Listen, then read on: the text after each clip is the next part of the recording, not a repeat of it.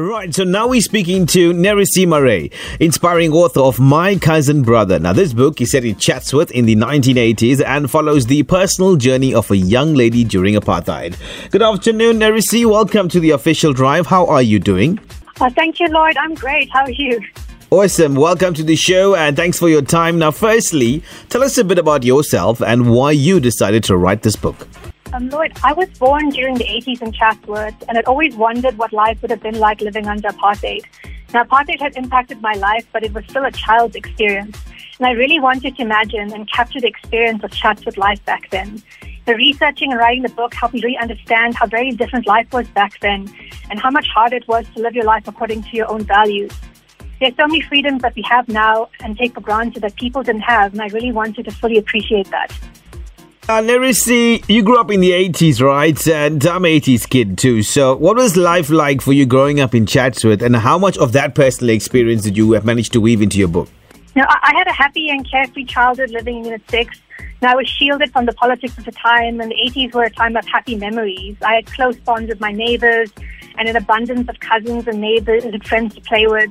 Now, even though the book is fictional, I'd say the aspects of my personal life that I represented are some of the thoughts of the main character, her political awakening, maybe some of her personality, and definitely the close family and other relationships. Now, tell us about the main character, Pravania Pillay, and her journey. Pravania is a witty and nerdy 20-year-old who loves her family and community, but she feels that she has outgrown her life. She has an ambition for more in life that her family doesn't understand. She's struggling with issues such as colorism, the pressure to get married, favoritism of her younger sister, and her own family not understanding her need for growth. Now, Pravania also really looks up to her cousin brother Avesh, whom she idolizes and looks to help her navigate life. She perhaps relies on him too much and has to learn to develop her own confidence and herself. The book is a coming-of-age story as it depicts Pravania's journey from being a wallflower, happy to be in the background, to a person who really finds courage and joins the liberation struggle, breaks apartheid laws, and fights for what she really believes in, including love. The title of this book is very interesting, right? So without giving too much away, tell us why you chose this title. I wanted the title to reflect the closeness of Indian families. We are just as close to our extended families as to our immediate family members and can really rely on them to help us out in life, get us out of tricky situations, and to have fun. Now, Pravania, like many of us, really looks up to her cousin brother for inspiration and mentorship, and she must learn to trust herself as much as this character. Nerisee, who is the book aimed at, and what messages would you like people to take away from your book? The book is aimed at people with an interest in life under apartheid and in the Indian community in Chatsworth. The message is that we have come so far as a community and a country. Our experiences, though challenging, have made us a resilient people, and we are capable of even more personal and social progress through hard work, confidence, and hope. Now, we've just commemorated 161 years of the arrival of Indian indentured labourers to South Africa. Do you think there are enough stories being told and written from the perspective of South African Indians and their role in building our country?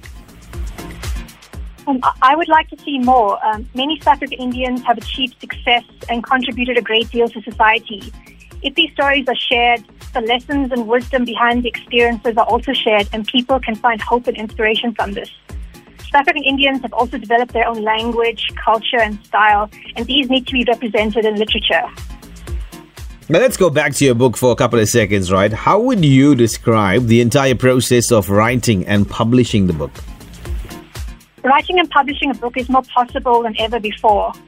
I wrote the first 50,000 words of my book in 1 month in a free annual writing festival called NaNoWriMo. It's every November and provides a writing community that will encourage people to write and be creative. It was an intense process but very rewarding, and I wrote the rest of the book over a few years in my free time.